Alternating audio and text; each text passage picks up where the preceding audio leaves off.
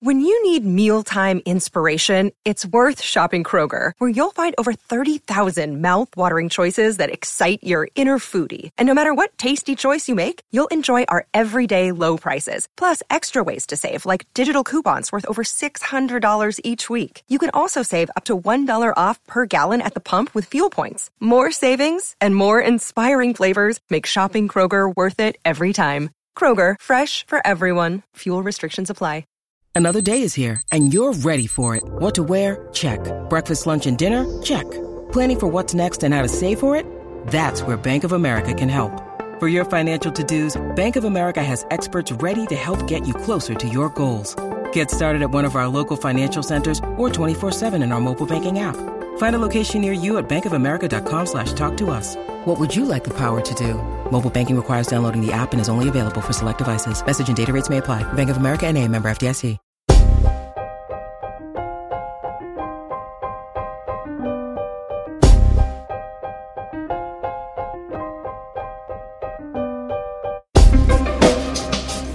Welcome back to the Banners broadcast. I'm Chris Grenham, and with me, as always, Nick Gelso. Yo! Nick, What's what's on, up, bro? man? How's it going? I'm just packing up my away travel suitcases, man. There it is. Getting ready for the Christmas trip. You got to check out these. Uh, the uh, you got to check out Away Travel. Awaytravel.com/clns for a huge discount. Go to awaytravel.com. I tell you, all the CLNS reporters are using Away Travel now because, like, dude, I need like usually three suitcases. I could put everything in my carry-on with this. It's a no-brainer. Awaytravel.com/clns. Okay, let's talk hoops. And it really, one of my one of my roommates got his girlfriend away, uh, an away travel suitcase. It's pretty awesome. Those things are legit. Awesome. But I mean, you can plug your phone into it. yeah, it's a it's unbelievable. Um, Which, but if you travel, which you do, Grenham, you travel a lot to cover the team. Yeah. you know it, it without doubt. You get into the airport, and your phone battery is dead. So to it's have automatic. charger- you could charge it for 24 hours beforehand. for some You're- reason the airport you're guaranteed to lose battery in an airport 100 percent so speaking of airports i was down in dc uh, earlier this week for celtics wizards Yeah, obviously good game. great game we saw an unbelievable head-to-head matchup between john wall and kyrie towards the end there it really became one-on-one for a little while It's fun. What what are your what are your thoughts here? I mean, because I, I do kind of want to look at both sides. Of course, it was a great overtime win, and Kyrie hit two dagger threes, which was amazing. But I do want to look at the other side because the Celtics really had a lot of trouble stopping John Wall down the road. There, like he was putting his head down, going north and south, and they could not stop him. Sure, a lot of that has to do with a lack of depth at the five. They don't really have a rim protector, but still, it was pretty impressive. Do you think that concerns you at all, or, or not? yeah, really? because I think the backcourt, uh, defending the backcourt, has been an issue all season. yeah, Right, guards have gone off on the CC Celtics Trey. Burke. Come on, yeah, geez, the Knicks. come on.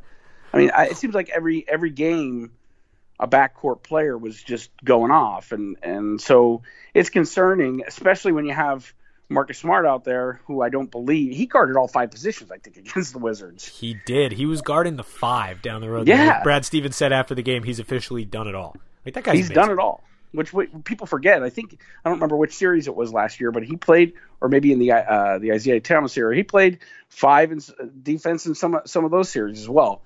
So we know Marcus. Like what other it. guy? What other guard in the league can do that? That's so awesome. Nobody since Dennis Johnson, probably. I keep he's saying he's that. the best. But I think it's interesting. So Aron Baynes started on Wednesday because Al Horford missed another game. When they have their depth at the five, I think a lot of that stuff you were seeing with John Wall, just putting his head down and getting to the rim so easily, is probably gone because you can have a guy like Marcus Smart focus on the perimeter rather Yeah. than playing the five, and and I think that probably prevents it. So. You like what you're seeing out of this starting lineup? We've got seven in a row here. It seems to be the magic potion that's really turned this ship around, huh? I'm still on on the fence in regards to you know a really high quality team. You're still looking at the Pelicans as their best competition until they play the Bucks close to Christmas. So, Uh, bite your tongue. They played the Bulls, Nick. Oh damn it, but that's an L. That's a loss. Was was Uh, that was that difficult to watch? Like, I, I don't know I if you it. It was there was a couple plays. I know uh, Mark D'Amico put the put the clip on Twitter, but the there was a few inbounds plays where the Bulls were arms at their sides, Oh, standing around. Looking, you ever been to like a youth basketball game once It you've was like grown that. up Yes, and yeah, you just watch just- kids who clearly don't want to be there. It's like watching youth soccer and there's a kid picking flowers at midfield. Like, yeah, they should have they should have uh, lowered the rims. Oh, it man. was pathetic. It, It really was- was. It, and it makes the whole NBA look bad because that clip, D'Amico's in particular, it went around so fast, Yeah. and the whole and it just compounds the notion that no one plays defense in professional basketball. Yeah, which is You so know, far it's, from the it's a case. shame for a franchise that you know it's a i mean obviously mo- all their championships came in the 90s but if you go back in time that's a that's a storied franchise with some great hall of fame players and right Oh, now this may be rock bottom for the bulls Yeah, even I mean, after there was Jordan a full there was a full blown mutiny going on. You, You- you think you think about fan bases like how they react. Imagine that kind of thing going on Oh, with the at the Celtics. Oh my oh my god, No. no people would be throwing things on the court the booing would be out of control it, it would be it would be I mean, we probably came closest to that when it was the Fleet Center and some of those horrific teams. I mean, nothing was worse than than MVP chance for Kobe. yeah, at TD Garden. tough. I mean, and come we on, Saw, so- and we saw that at at Uh, Verizon or uh, not Verizon Center, Capital One Arena on Wednesday. So think about this: you're put yourself in John Wall's shoes. You've had a really tough go here with this team this year. Like they're they've been in a pretty dark place, yelling at each other at practices, calling out front office members after practice, all that kind of stuff. And then you come out and you're playing the Celtics, one of the best teams in the conference, and you have your best all around game of the season, like bar none. You're carrying your team into overtime and you're keeping them in it. And then by the end of the game, you're watching Kyrie Irving at the foul line with your stadium chanting MVP at him. Like, how Yeah. depressing is that? That's just it's it, it is it's depressing, and uh, I mean again I, I wasn't there when it happened with Kobe, but it it still resonates with Celtics fans. It was Yeah. that was that is considered that Red Auerbach's death that whole period there is considered you know the lowest point and and Yeah. the, the you know the 19 game wins uh, uh, losing streak Pierce giving I was just a bad period bad era. Yeah, Uh, it was a you dark know, time. so- thankfully, yeah, though, thankfully though, we're past that. Yeah, we're past that. Thank We're God. I mean, that. it didn't look that way a couple weeks ago. Oh man, that ten and ten. Eh, eh, I, I, I don't want to say they were at a breaking point, but Kyrie has said it a lot of times. They were eh, they were not in a good spot, and they thankfully they've been able to turn it around. They started having fun again, which he has said. I think in every single press scrum he's been in for the last two and a half weeks, he has said to make sure that we're having fun again. And Yeah, again. I mean, and I and do that- think it's important. I think it just prevents a lot of pressing. It's so important. I mean, I, like you know, I'm a body language guy. You Yeah. know, you knew during that 10 and 10 streak that it wasn't fun on the court. It wasn't fun off the court. It certainly Yeah. wasn't fun in the locker room. And then Jackie Mack, as usual, shed a ton of light on the Jaylen Brown situation uh, and and how much Marcus Smart has stepped up. So. Yeah, man. I mean, it was it was it was ugly, and even for me, I mean, I had I had them at 500 in December to begin with. Every thought it was crazy, second year in a row. But even for me, I was getting at a point where I was saying, okay, maybe this is there it's a is going to have to be a trade. And I'm going to be honest, Chris, I'm still not out of that yet. It's not I know necessarily you, even- you seem you seem less convinced than a lot of others that have been around Well, the team. Not necessarily yeah. worried, but you're not convinced at all. Uh, yeah, I mean, I. I like the body language. I think that the intensity, the, the the look is in their eyes. So all all that is leading to the in the right direction. Nothing's better for a str- uh, you know a, struggling team with some poor morale than a couple Right. wins. But I'm not going to really feel great about the team until they convincingly beat a a contending team, and then also once they you know they need to reintegrate quite a few players. And don't forget you know, the, at the start of the season. That was my big thing. It was like, listen, you can't reintegrate Kyrie and Gordon and, and expect it to be all rosy. And we may fall into that situation again as they're reintegrating Al. And, and tonight, I think, or as we're recording this on Friday, I think Gordon will end up playing. Uh, I don't think he was on the injured list. no, he The injured list has looked like It was a novel for a little while. it was a novel, you know. Yeah. So there's there. I I think the cons- the panic is gone. Uh, the concern for the what's going on is still there, and I still think there's just too much talent. I know it sounds crazy, but I still think there's there might be just a little too much talent on the team. Like I, I legitimately think Stevens can rest one All Star every game, and it wouldn't help. It wouldn't hurt the Celtics. I mean, and then I also yeah. Well, I, just real real quick. I I mean, Jeff. Yeah, Jeff Goodman said it last week when he came on the show. He he talked to he talked to Danny Ainge, and Danny said they're almost better off with one guy out of the lineup every night.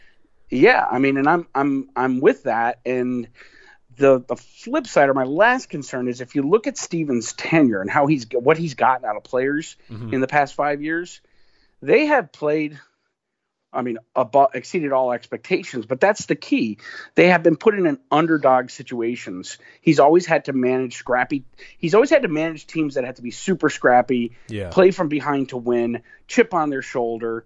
And I really think that this was an adjustment this year because going in, they were the favorites. And yep. if you didn't hear it on radio and television or podcast, you certainly heard it coming out of the locker room because they were bragging enough. And now it's at a point where, you know, we're going to be reintegrating these players and it's going to say, okay, can Stevens get the kind of energy and, and, and scrappiness out of this team when they're at full speed?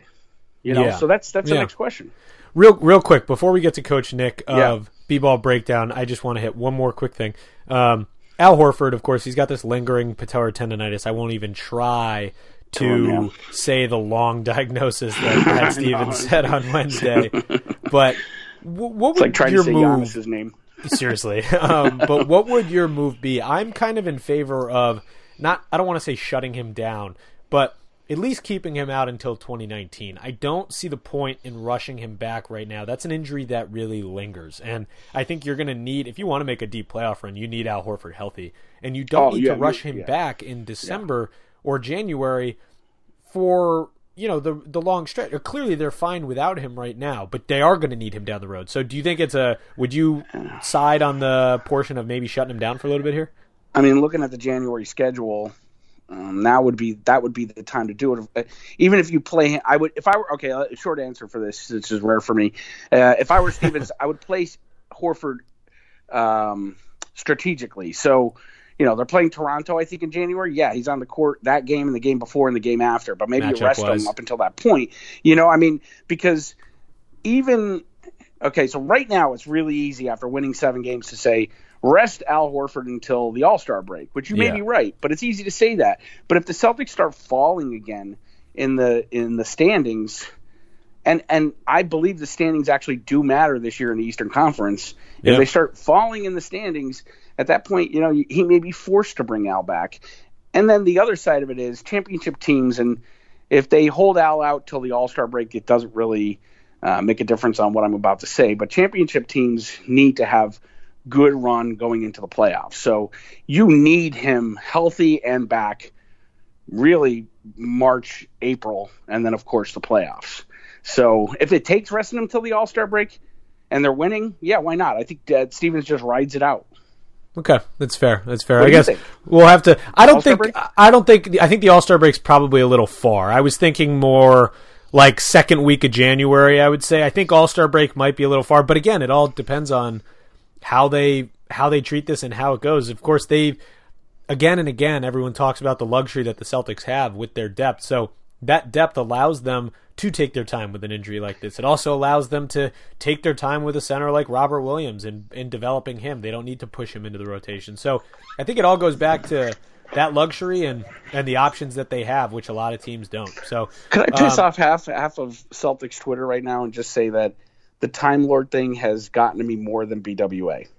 You you don't like the Time Lord thing. I don't you're, like when you're they... stepping in, you're stepping in front of a freight train, man. Be careful. I know I am, and you can tweet me at clns underscore Nick and totally rip me apart. I love it. Um, but like, it's gotten to a point where where when Scal's calling him the Time Lord and not even knowing what it means. Rachel Nichols is calling him the. Rachel Nichols is calling him the Time Lord. You know, and truthfully, like this is like Celtics Twitter, Celtics Reddit, and they're having a debate over what it means.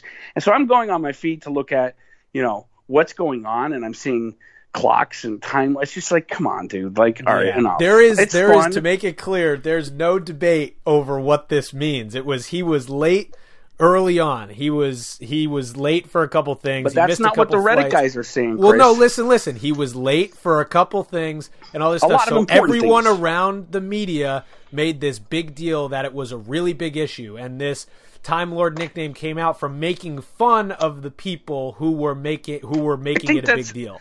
I think so that's part of what annoys me too, Chris, because it was a big issue. When you draft a player and he doesn't show up for his press conference, misses the flight to to train or summer league and then gets pulled off the court in his first summer league appearance, I think that equates to he should be getting a big deal put on him by the media. He oh, you're feeding into pressure. this nickname. You're feeding into it. This is it. This is what they want. this is this what they and want. you know what? Like I said, tweet me. You could kill me. I don't. I don't really care. I'm not going to fall back from it. It's just, it's annoying. Anything. It's like saying this. All right. I I liked. I don't know. Pull out a some song. I I don't know. I I I liked.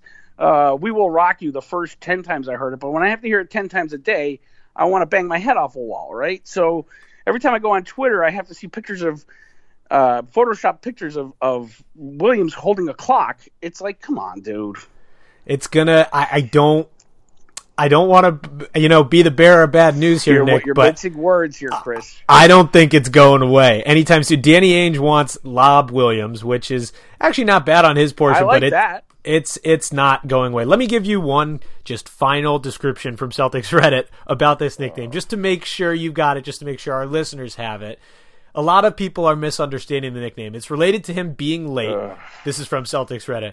But it's know, important to note that it's not making fun of him for being late. It's making fun of the people who thought it was a really, really, really big deal that he was Basically. Chris, what that is, let's wrap that whole Reddit post up, put it in an envelope, write Santa Claus on it, and send it to, to Robert Williams because it's, it's that poster saying, "Please, for God's sake, pick Time Lord as your as your nickname, so I can say I created it." Well, the craziest thing, uh, in my opinion, about this whole Time Lord situation, first off, I, on the record, I love this nickname. I'm all in with Celtics Twitter. I'm a big fan. However, however, much to your demise, I'm a big fan. But the craziest part is he came in to the NBA with the nickname Booba. So like he I'd had rather a great, Booba. I don't know what he had a he's a great nickname. Like he had one, and that's the that's the funniest part to me is that they pushed that aside, came up with Time Lord, and it is stuck. So Well, let we'll- me tell you before you go to the. No, wait, here's the thing. Now, I I uh, I, I would say seven times out of ten, I thoroughly enjoy Celtics Twitter. I thoroughly enjoy the Reddit nonsense. But it's those other three times where it's like, dude, get out of your mother's basement. Go get laid. Go watch a movie. Do something. Go out with your friends. Do something non-basketball related. Oh, Nick, so you're way you asking for kind it, of have man. a life. You're asking for it. Hey, listen, wear- tweet it at them. And a lot of these guys are my friends. I love them. But I mean, this is just ridiculous already. Like, come on. All right, let's get to Coach There's so Nick much from more to talk about, Chris. from people. But is there though? Because people really love talking about Robert Williams. Unfortunately, a we lot didn't more talk. to talk about than Robert Williams. we didn't we didn't talk about Robert Williams with Coach Nick, but Coach Thank Nick was God. great. So let's get to him and Nick. I will see you at the Garden. Today's show is brought to you by our friends over at One in One Hundred. Go to onein100.co for your chance to win killer Patriots, Celtics, Bruins, or even concert tickets throughout New England for the price of beer or a large pizza. Go to onein100.co for your chance to win today. All right, and now we welcome in Coach Nick of B-Ball Breakdown and the B-Ball Breakdown podcast. Nick, thanks for coming on with us this morning. My pleasure. I'm in. Are you in? You're in. so so a couple weeks ago on your YouTube channel, we'll start off with this. You had a video, pretty interesting video, talking about the Celtics' problems. Obviously, three weeks ago they were there was a lot of them. There was a lot of them. They were sitting at ten and ten, and there was a lot of issues.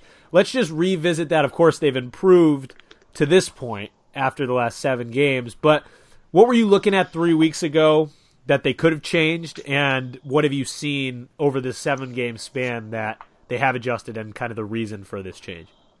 You know, there's a lot of things, but as as a team goes, sometimes you just need a better hierarchy in the offense, and you need the guy who's the alpha guy.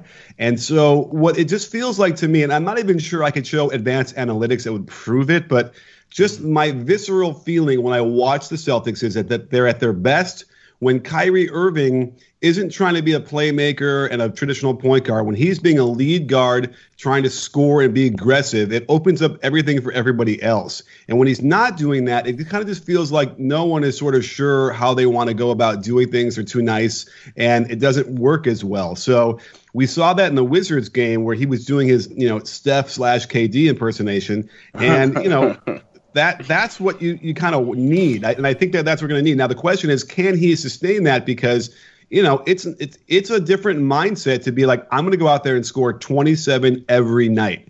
And if he can do that, and he can, uh, you know, sort of get away from maybe thinking like, I got to be nice to Gordon Hayward, I got to be nice to Tatum. If he can get a little bit more like that, then I think that they'll be better in the long run. Um, and we shall see. Coach, so, do, you, do you let me? Chris, yeah, I'm going to hit this back to you. One of Chris's big I don't know, criticisms or, or, I guess observations has been that that Kyrie, the Celtics have played much better with Kyrie off the ball. Are you saying from being more offensive minded, would you think he would do better off the ball to have and Marcus Smart is helping him do that? Well, you know, the basis of the offense that the Celtics run is sort of like it's not going to be a traditional. He's going to bring bring the ball up, hold up a fist, and wait for a big man to come screen on top right, of you know right. guy's space. So, you know, there's always going to be some sort of handoff action into a ball screen, a lot of movement, and then they want to make sure they drive and kick. So you're never really going to see that traditional, that, you know, uh, on ball guard kind of thing, really, anyway, in theory.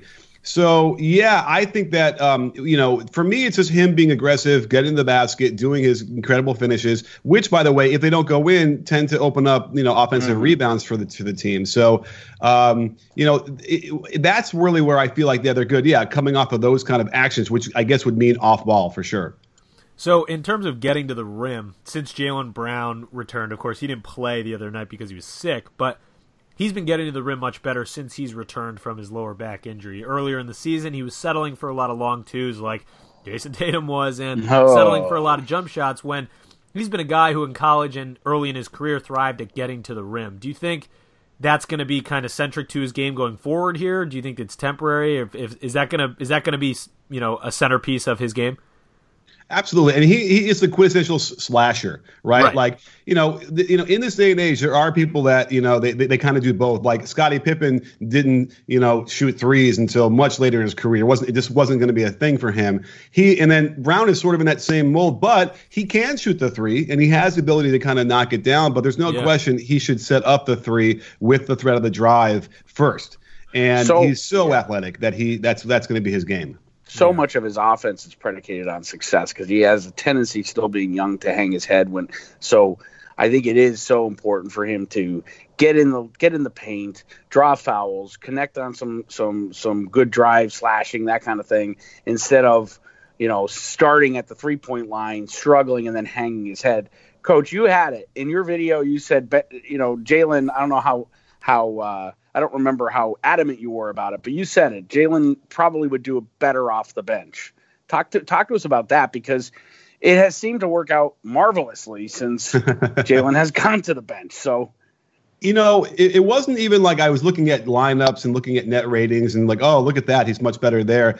I think it was probably related a little bit more towards the Kyrie thing, where it was like, you know, you need to get someone like Marcus Smart in there who uh, could run the point a little bit uh, more than you know certainly Jaylen Brown would and get you know Kyrie off ball, but it would just sort of like be another guy a, who isn't necessarily looking to score as much, although they put Morris in the starting lineup, which is funny because he's probably looking to score even more than Brown. But I also felt like Brown against the uh, the bench players would also be better just by overwhelming uh, athletic ability. And um, it, it, was just, I don't even know. It's like one of those senses. I'm like, gosh, there's just something about the way that starting lineup looks that it just feels like he's the guy who needs to go to the bench. And probably he's the guy that might accept that more. I like Jayson Tatum would never accept going to the bench, I don't think. Yeah. Um, you know, and, and that's an interesting uh, dilemma there. So I kind of just feel like that's that was sort of how it all fit in together. And you know, sometimes you get lucky. Some uh, you know, I I, I doubt they're watching. You never know if Zarren is watching my stuff, but uh, I bet he is. Zarren, you know, he, he's he's geeky enough to watch all your vids. I sure, he's, he, he's a friend of the breakdown. So yeah, he's a friend of the know. breakdown. You never know. You so st- sticking with that second unit, of course, Gordon Hayward has also joined Jaylen Brown back there, and they've created a pretty pretty good trio at the top with Terry Rozier, Jaylen Brown, and Hayward. Kind of going back to the off ball, on ball sort of thing. Of course, it's not as set as as you said. It's not like a college offense where there's one guy bringing the ball up and there's a high ball screen. But if Gordon Hayward can be that primary ball handler. Terry Rozier can work off the ball, and then Jaylen can float along the perimeter in the early shot clock. I think that's where they're most effective. What do you think of Terry Rozier on ball, off ball? Do you think he's more effective off the ball? Um, you know, it's been an interesting, you know, thing with him just because uh, he, I liked him so much better last year in the playoffs. yeah, we all and um, you know, with him, it's interesting. He he kind of on ball probably uh, is is better, right? Like I feel like he at his best when we've seen him at his best. You know, he is breaking the team down, breaking the defender down off of the pick and roll, finding a Yeah. man or finishing. So you know that would probably be best for him. And then I have to check his shooting splits, but like, as far as I can tell, like I I don't think he's shooting well from like three point range this year. Am I crazy? So you know that's never. Really, I mean, certainly you know having him spot up and be that guy is not the thing you want to see him do. So you want him to come in. Yeah, he's oh, we actually he's shooting thirty seven percent about average. Um, so so it's not bad, but like yeah, he th- seems to me at his best when he's really just you know, with the ball in his hands. All right, coach. Now we've determined the starting lineup is working right now. And Brown, Hayward coming off the bench seems to be working. Of course, the Celtics haven't played vicious opponents yet, but Right. we know by the end of the, by the playoffs, the Celtics are not going to bring Gordon Hayward off the bench. I'd be shocked. So how does as from put on your coaching hat here, uh, which you kind of live that. So um, It's already on. uh, yeah, beat Brad Stevens. How do you reintegrate a guy like Gordon and not kill the chemistry again? And when do you do it? Well, the, the thing with like Jaylen Brown saying like if he went to the bench, like I don't, I just sense that maybe he wouldn't throw a big hissy fit. Well, if there's somebody who really wouldn't throw a big It's problem, would be Hayward. He would probably even still accept it if it's working and they're winning. So that's gonna that that's gonna be the biggest question: is will Stevens ever want to disrupt it if it continues to work this way? But um, I have a feeling that when they start playing some of the better teams, you know, the Marcus Smart and Marcus Morris uh, pairing in the starting lineup might prove a little bit suboptimal.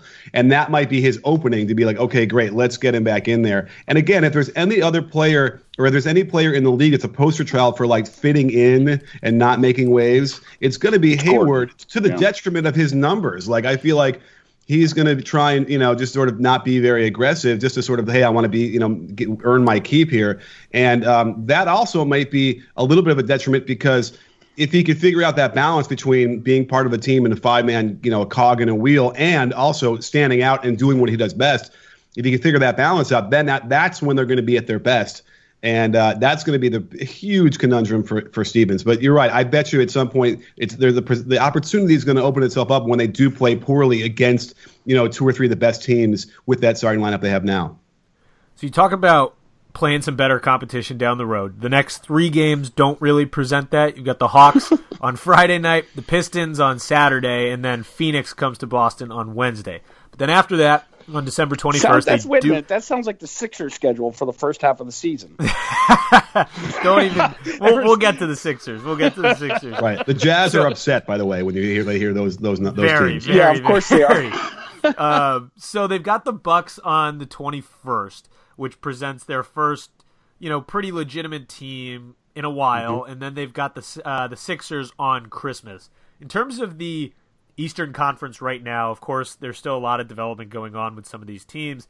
Who do you see as the biggest threat in the Eastern Conference, and who's going to be towards the top as we go down the down the road here? Well, it just so happens that I did a video yesterday on the Watched it. Raptors beating the Warriors. And I dropped the gauntlet in that one, saying that they are the absolute favorites to make it to the finals. Yep. The way they are playing now is better than anybody by far in the East. And Yeah. that was without Kawhi Leonard on the second of a back to back on the road. Uh, that doesn't happen often, and they beat him soundly. So, um, and that was with the Warriors pretty much healthy. So you you have to be extremely concerned about the about the Raptors, and they could easily make a lot of people in Boston upset, c- considering how excited they were to start the season. well, and considering the fact a lot of Celtics fans feel like Danny should have went harder after Kawhi. It's was that really a topic. thing? They really could have gotten him. Uh, I don't know, if it was it, it was a thing as I mean it's also a thing in a lot of Celtics fans minds that they can still go get Anthony Davis at the Even trade deadline. legally so they can't. they yeah, so so I'm not sure if it was a real thing. What do you sticking with the Eastern Conference feel? What do you what are your thoughts on the Sixers right now? Of course they got Jimmy Butler which helped added helped helped add to their depth, but their shooting depth still concerns me a little bit. What do you what do you think about them going down the road? you know, there's something missing. I, I can't Yeah. quite figure out what it is because you know they've added some guys like Shamet is a good shooter, and I hope he continues to get some minutes and, and provide spacing. Uh, they have Redick. They have they have guys, but you're right. The, ultimately, in the playoffs, when you have a team that's ready to prepare uh, for days and days. Uh, when you have a guy like Simmons, it's like we saw what happened in the playoffs last year. Um, they can sag off of him enough. Uh, they can sag off of Embiid, even though he shoots threes a little bit. Um, you know that that you can really create problems with spacing with the kind of offense they want to run, and then that's the problem is you still got to be able to score in the playoffs. It's not going to be about you know defense completely, and if you can't generate enough good shots, uh, then you're going to get beat in a seven game series. So, you know, it, it kind of almost feels like you know, will they ever be able to get where they want to go with Simmons playing the kind of role he does? It's an interesting conundrum, and either that or he simply will improve. Like we've seen, you know, most good players over their careers do tend to improve their jump shot. So that might be the solution. I just want to step back. So you think no chance? It is 100% at this point in the season. Toronto by far is ahead of the Celtics and everybody else in the East. So it's Toronto and everybody else. I mean, as of today, yeah, I, that's how I feel. Interesting. I mean, it's it's interesting because I don't think it's it's it's not crazy given their their roster. Toronto, I just think the Celtics, if they could get it, and I sound like a homer, but if they could get it together, I mean, the talent is just Yeah. off the charts. I mean, th- that is true, but you know, think about it this way. As of today, like I'm, I'm going by what we just saw, like you know, I know they were at Washington, but it took them overtime, you know, in a, in a crazy, thrilling game to do it. You know, it wasn't back to back. Now, you know, they did beat the Pelicans the, the two days before that, but you know, so so we've got you know, and and they're going to be a, a trivia question of you know when what team was playing the Bulls when they completely did, imploded. So. Um, you know, so so that's the only question I have. It's right when you look at the Bulls, the Knicks, the the uh, the the Cavs, those wins. Uh, you know, I, I'm still waiting to see uh, whether or not they're going to do it. Where- Whereas Toronto, at least for the whole season, has really just been excellent. Yeah, and Toronto's role players have impressed me immensely. Obviously, we knew they had some good depth going into the season, but guys like Siakam and Danny Green and Serge Ibaka, Fred VanVleet, I mean, it seems like they have uber consistency from top to bottom on that roster. I mean, I don't really see any weaknesses per se. Of course, it's still relatively early. I mean, you know, we're not we're we're not approaching the All-Star break just yet, but they seem pretty scary. Do you think they have the best depth in the East as well? Sure, I mean they probably have the most improved player in Siakam, and they, they Yeah. could have an MVP candidate in Kawhi if he gets enough games and they continue to win as much as they do. So, um, which I wonder if that's ever happened. I might have to tweet that out and find out if they've ever had a team that has the MIP and the MVP in the same year. MVP, um, yeah. You know, you got Anunoby, who was a starter last year, who was struggling, but certainly has the experience to really perform for them in uh, in crunch time in, in the playoffs. So yeah, they are deep, they are long, they are they have really great defense, uh, and they can score. I mean, Lowry isn't even scoring that well, but that might actually be the key for them. Rather than rely on the guy to score 20 points a game and then get to the playoffs and be disappointed, uh, he's scoring about 14 and a half, but he's leading the league in assists. Yeah. So suddenly there, it's different in the varied attack, and with Kawhi being their star, that I think um, that might be the solution for them. I, I, you know, there's no question that uh, the if if the Celtics are Mickey, then the Toronto Raptors are Clubber Lang. Wow. I like that. I like I that. like that. There's No, your no, that's not wrong. I'm sorry. post. Celtics, Celtics are Rocky, and then Brad Stevens is Mickey going to watch all the fights that Clubber Lang is having in the montage. Ah, there's your is. headline, Grenham. Yeah, that's There's your perfect. I, headline. I love that. I love The only that. thing is, all the millennials won't get it. Who's Rocky? which is Who's hey, Mickey? hey, watch it. I'm a millennial right here. yeah, I get man, you're you're in the minority. Most guy of in them Creed. Creed, Creed. oh, you know, man, so- yeah. Anybody who hasn't seen Rocky three, I mean, if you haven't, then you got to go out and rent it right now. you're an idiot. That's the best Rocky by far. I Yeah, when I I, was a Rocky kid. Four is a joke. Everybody Okay. loves Rocky Four. Okay, when I was a kid, so I loved Rocky three. When I loved all the Rocky movies when I was younger, but I loved Rocky four with the oh, Russian. Oh, come on, I every it. kid did. And well, I loved it, and my dad thought it was like such a shame. I think it was the most disappointed my father's ever been in me It's a because cheese I liked, show. I liked Rocky four better than I liked Rocky one, two, and three. Oh, thought it was one, two, and Right. three were sick. And I think that this whole, not to really get us off track here, but of course that's what I do. This whole uh, Creed thing now with Drago's kid, like this is ridiculous. So now they're going to ruin that because I liked Creed one. I thought it was great. Coach, uh, you mentioned MIP, MVP. Who's the only team that had MVP and Defensive Player of the Year? Same player. Oh, is that Cowens? No, it's your boy Michael Jordan, 88, man. Oh MVP, God. Defensive Player of the Year. Come on. You know what's I'm funny so- because Michael missed out on, on all, all, all those MVPs just because of like fatigue or whatever, just like LeBron. Right. So it's like Right. I you know I can't remember, but wow, okay, that's that was a great I think it was 88 or 89. yeah. Play- Defensive Player of the Year, MVP, and it could have been KG in 08. They were close. He was. I think he was in the running. He was Defensive Player of the Year, but I think he was in the running for MVP too. Yeah. Well, you know, the, the millennials have forgotten about MJ too. I guess so have I. Nick, talk, talk to us. Talk to us. I mean, we could turn this into a Rocky podcast too. I I'm have all- no I'm- problem with it. I'm all about that. Nick, talk to us a little bit about the B-ball breakdown podcast. You've been teaming up with Jared Weiss a little bit lately, Scary. our friend of Very the program.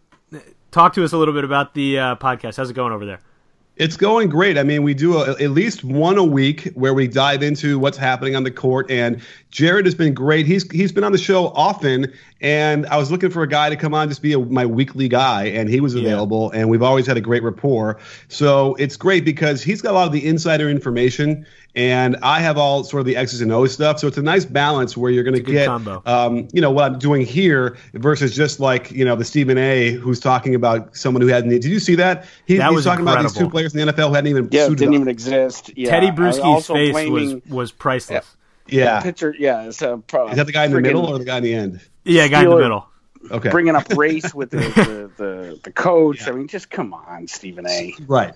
So it's like, you know, you listen to a lot of these podcasts and a lot of these radio shows as well, and you can tell that that's how they're prepared. Someone is like giving them a little briefing, whatever, and I guarantee you, Stephen A. Smith either fired the producer or give him an earful after that Oh, it's could you I'm imagine? Um, but- Especially on uh, TV, coach. I mean, on radio you tend to freelance a little more, but on TV you're you're you know what's coming at you. That's Stephen A's fault.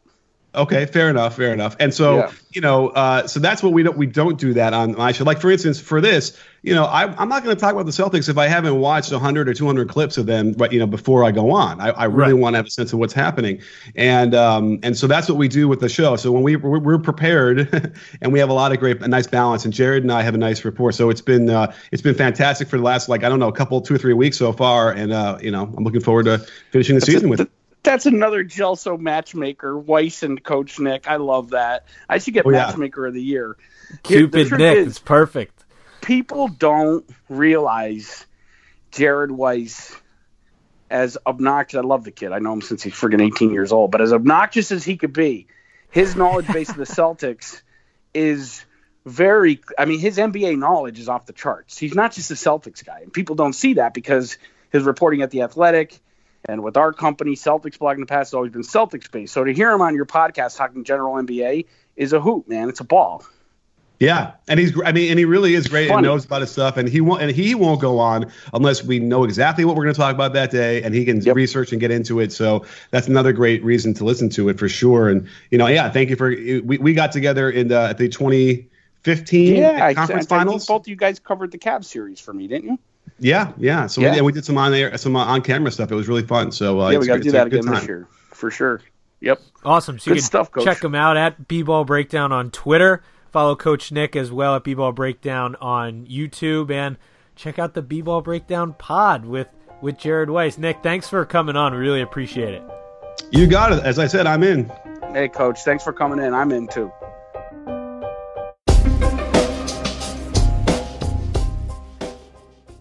This is Jeff Goodman, host of the Good and Plenty podcast on the CLNS Media Network. We've got two podcasts. Every Tuesday, we've got the NBA edition. Anyway, I've known Boogie a long time, and I like him now. We didn't get along forever. Hold on, ago. man. Hold on.